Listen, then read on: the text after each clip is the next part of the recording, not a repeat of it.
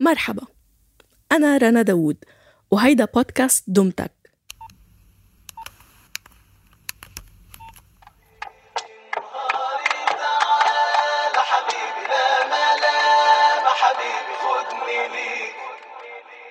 خلينا نرجع لسنة 2004 بمصر. لسه أغنية عمرو دياب ليلة نهار جديدة. وفول الصين العظيم وتيتو بعدهم بالسينما. ست مش فاهمة.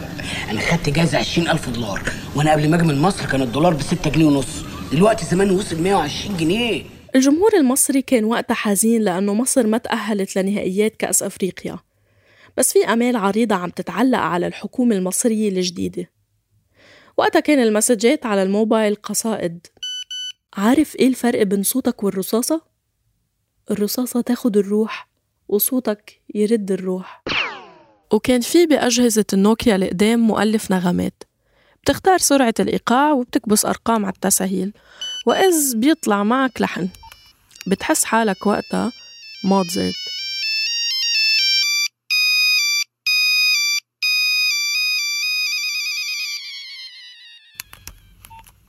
في شاب من منطقة عين شمس بمصر.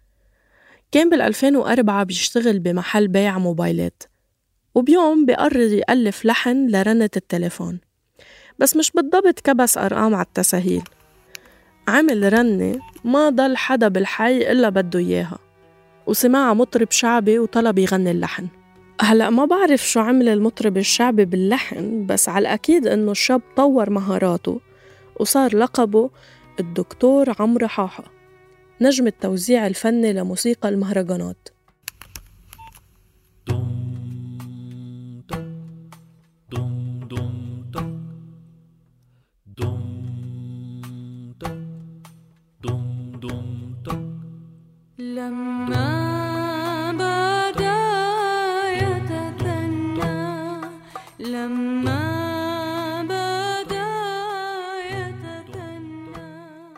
مرحبا فيكم بالحلقة الثالثة من الموسم الثاني لبودكاست دمتك أنا رنا داوود.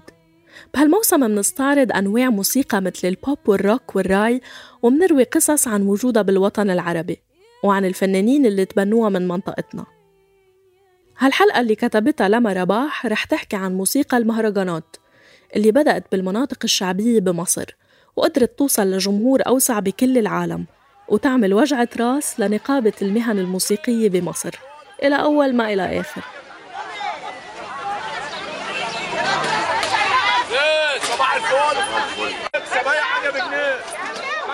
بمنطقة مدينة السلام بمحافظة القاهرة في تمثال كبير لأنور السادات. انبنى بعد بفترة من بناء هالمنطقة أواخر السبعينات وبأول التسعينات صار زلزال بالقاهرة. بدقيقتين ونص قدر يقتل 370 شخص. ويشرد آلاف المصريين من أحيائهم الأصلية. فأغلب الناس اللي شردهم الزلزال راحوا سكنوا بمدينة السلام وتحولت من وقتها لمنطقة فيها كثافة سكانية عالية وإهمال لخدمات الصرف الصحي والنظافة. ظهر بمدينة السلام بعد سنين سادات جديد سادات العالمي اللي ما إله تمثال بس الكل بيعرفه.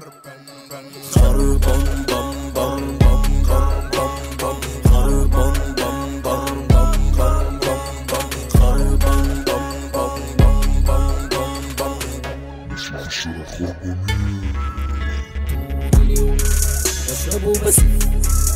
بشرب خمرة خمر بيلف والدنيا ضلمة هيدا كان مقطع من مهرجان خربان من توزيع الدكتور عمرو حاحة لويجز وسادات العالمي. بفترة ما بعد ثورة 25 يناير بسنة أو سنتين كان سادات العالمي عم يطلع بمقابلات على New York Times و The Guardian وكتير مواقع صحفية أجنبية ليشرح للعالم شو يعني موسيقى مهرجانات. Sadat Abdulaziz comes from a poor, drug ridden Cairo neighborhood called Medinat Salam. ساكن هنا. شفت البلكونة الخضراء دي؟ كانوا وقتها الصحفيين مش شايفين إلا إنه فناني المهرجانات جايين من أحياء فقيرة وبيعملوا موسيقى بالعربي. بس مش شرقية كيف الصحفيين الأجانب بيتخيلوا. فكانوا يا عمي محتارين. يعني هاي موسيقى شعبي؟ لا. راب؟ لا مش بالضبط. طيب آه، إلكترونيك فسموها بالآخر إلكترو شعبي. بس إذا بدكن الصافي هي موسيقى مهرجانات وبس. تصنيف خاص مميز بحد ذاته. حتى أنه نجم المهرجانات 50 عمل مقابلة مع مجلة معازف للموسيقى مرة. وبالحرف الواحد بيقول المهرجان مش شعبي لكن ليه تصنف شعبي؟ عشان طالع من منطقة شعبية. يعني لو كنت أنا ساكن في الزمالك واسمي مازن وصاحبي اسمه هيثم وعملنا المهرجان ده كان هيتصنف إلكترو مهرجان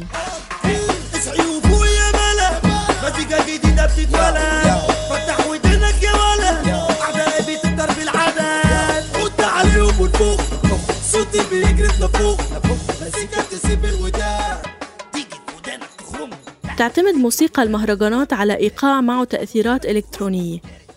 كانوا فناني المهرجانات بالبداية بيستخدموا برنامج على الكمبيوتر اسمه FruityLoops Studio بيعمل ألحان موسيقية digital يعني بدل ما يكون في استوديو مكلف في عازف بيانو وعازفة إيقاع مثلا خلص الكمبيوتر بينتج كل الأصوات. وأنت بترتبهم على رواق وبتعمل لحن. وبعدين الشباب بيسجلوا أصواتهم وبيعملوا لها auto-tune يعني بدل ما تكون أوف أوف أوف بتصير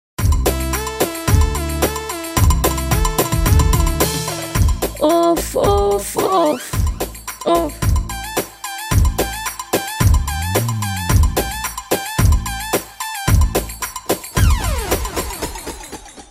بس طبعا بالسنين العشرة الأخيرة تنوع فن المهرجانات وصار لكل فنان بصمته الخاصة. سادات العالمي بيشرح بفيلم تسجيلي سنة 2014 اسمه مهرجان بيشرح ليش بيكتب أغاني. التقى بمخرج الفيلم بغرفته بمدينة السلام. صورته معلقة على الحيطان جنب صورة بوب مارلي. طلع أكياس بلاستيك مليانة دفاتر وورق فيها كلمات أغاني وخربشات وأرقام بنات. وقال للمخرج أنا بكتب على قدي. مش عشان خاطر آه، الواحد مكانته في المجتمع قليلة أو أو إن محدش يسمعه. لا لازم يكون أي حد هنا في بلدنا دي يكون صوته مسموع. إذا كان هو بقى متعلم أو من تحت أو من فوق أو أو إحنا عايزين نعرف هو ممكن يكون يوصل ليه أو هيقول إيه.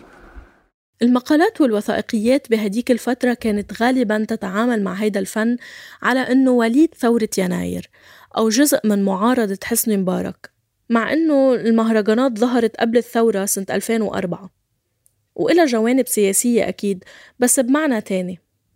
بلشت المهرجانات لأنه بالمناطق الشعبية المصرية الناس متعودين يكون في مطرب بكل عرس. بس هيدا الحكي بكلف كتير. فصاروا بيجيبوا دي جي. والدي جي بلش يغني للعرسان وللمنطقة وعن الحياة وصار المهرجان.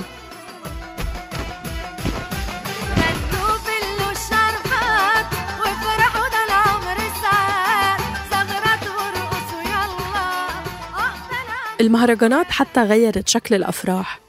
ما عاد في كراسي وطاولات تقعد عليهم الناس وتتفرج. الكل واقف والناس بالشارع عم تحتفل. والناس متكيفة ومبسوطة. بعرس بخطوبة بطهور بفوز الأهلي وألعاب نارية على السطوح. وحدا متعلق على عمود الكهرباء عم يتفرج. وحدا عم يرقص ومن الحماس شلح بلوزته. وبالبداية لحد سنة 2013 على الأقل ما كانوا فناني المهرجانات ياخدوا مصاري. أجر على إحياء الأعراس إلا إذا كان العريس غريب عنهم. يعني القرايب وجيران الجيران وحبايبهم هدول بينحطوا على الرأس والعين وما بيدفعوا شي. هالشي اختلف من وقتها لهلأ تدريجياً. اختلف موقع المهرجانات بالمشهد الفني. فبالوقت اللي كان عم رحاحة عم يأدي باحتفالية لمؤسسة المورد الثقافي جنب فرقة فن ملتزم مثل اسكندريلا كانت فرقة أوكا وأورتيغا عم تعمل إعلان لشركة لحوم مجمدة.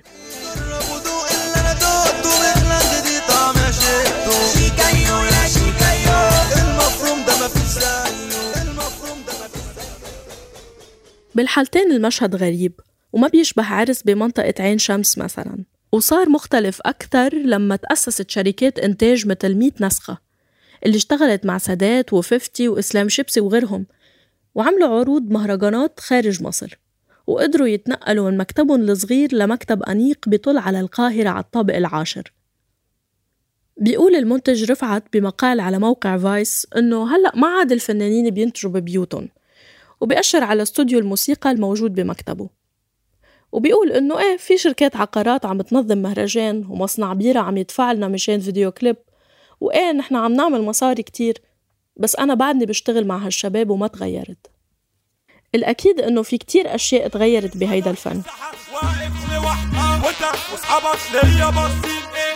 جمهوري واقف في ظهري number 1 وانتوا عارفين number 1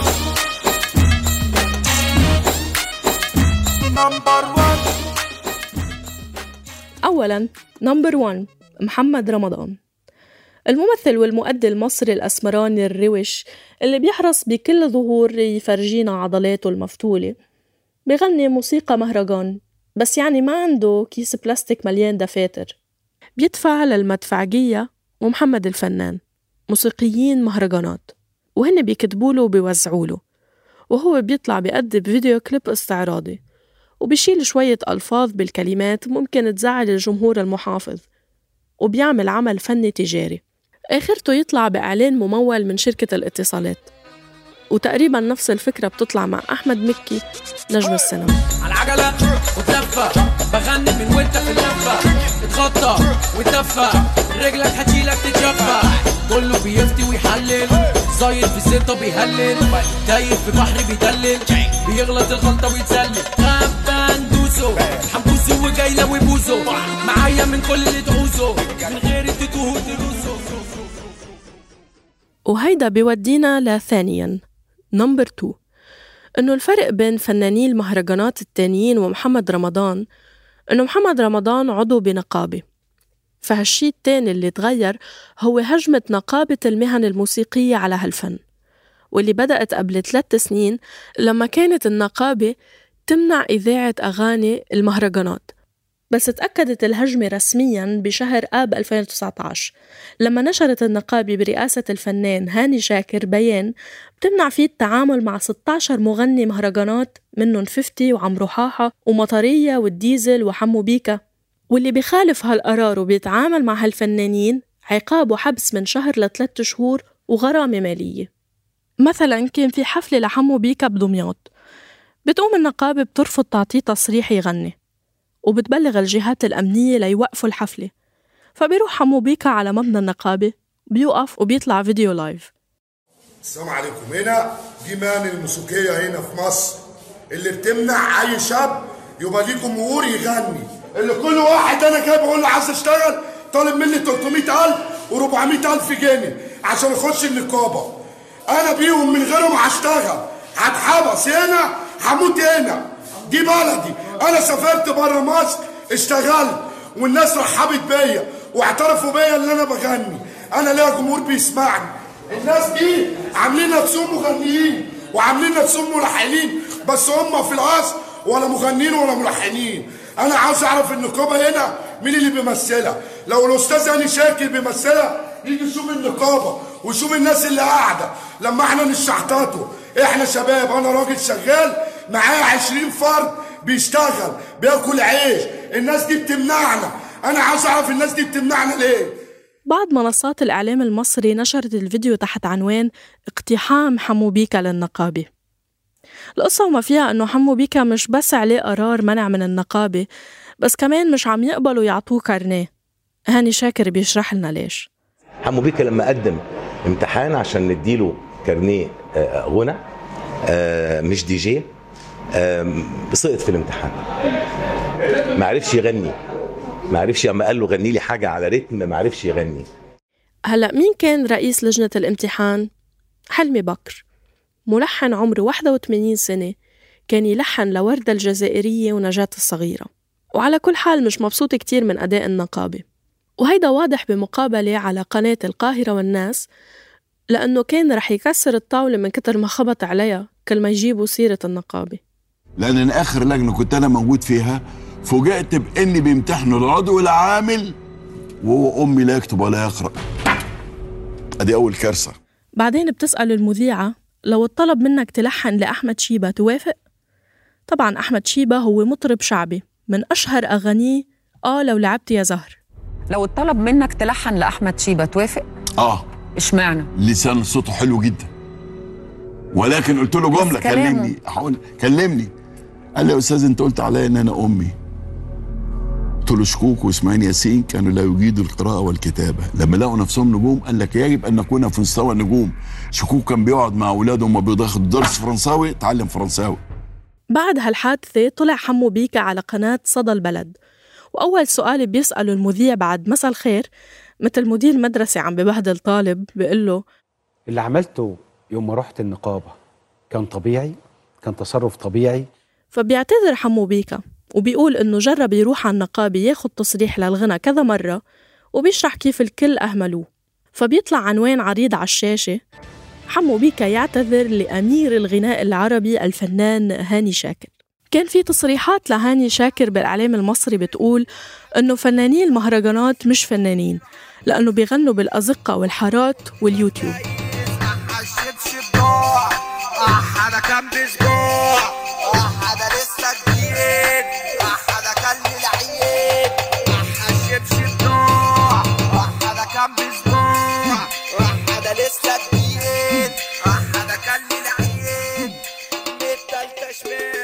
لما قعدت أتفرج على صور قبل خمس سنين لسادات العالمي لقيت صورة بيكون فيها عم يتمشى بحارته.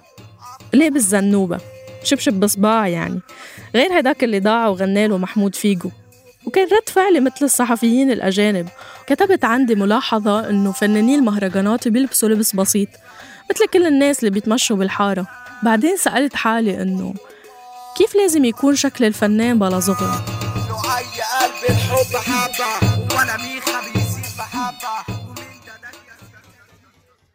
وبعد متابعة تصريحات هاني شاكر وسخرية حلمي بكر من غير المتعلمين ووقفة الإعلاميين بجانب فنان العرب الأمير البطل بيصير مفهوم أكتر ليش سادات اعتذر بالفيلم التسجيلي بأنه يكتب على قده لأنه خريج صنايع.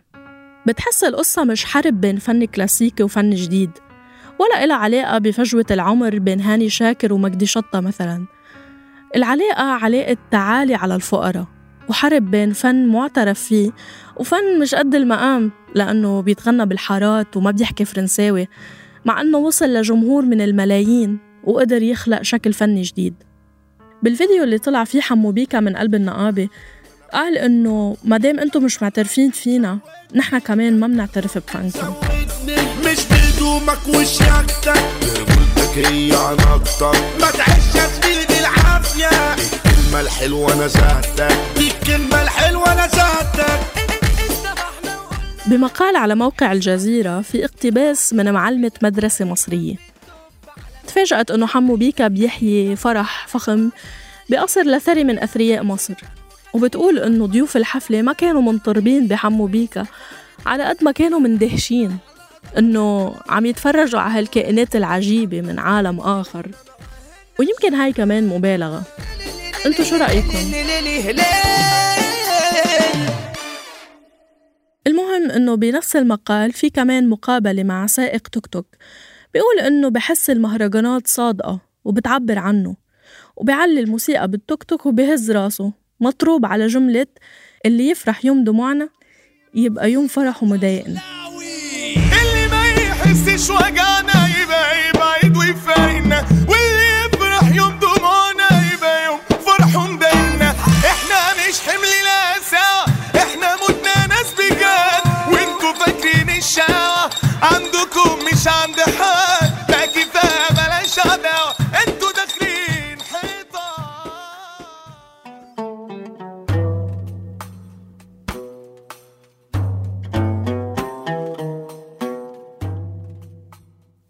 هالحلقة بحثا وكتابة للما رباح تحرير وإنتاج صابرين طه. إخراج صوتي لتيسير قباني. وساهمت بتحريرها ورويت لكم إياها أنا رنا داوود. شارك بإنتاج هالموسم من دمتك فريق صوت. آية علي مرام النبالي جنى قزاز ورمزي تسدل. الحلقة الجاي رح تكون عن الروك العربي. إذا حابين تسمعوها اشتركوا بقناة دمتك على أي وسيلة بودكاست بتفضلوها.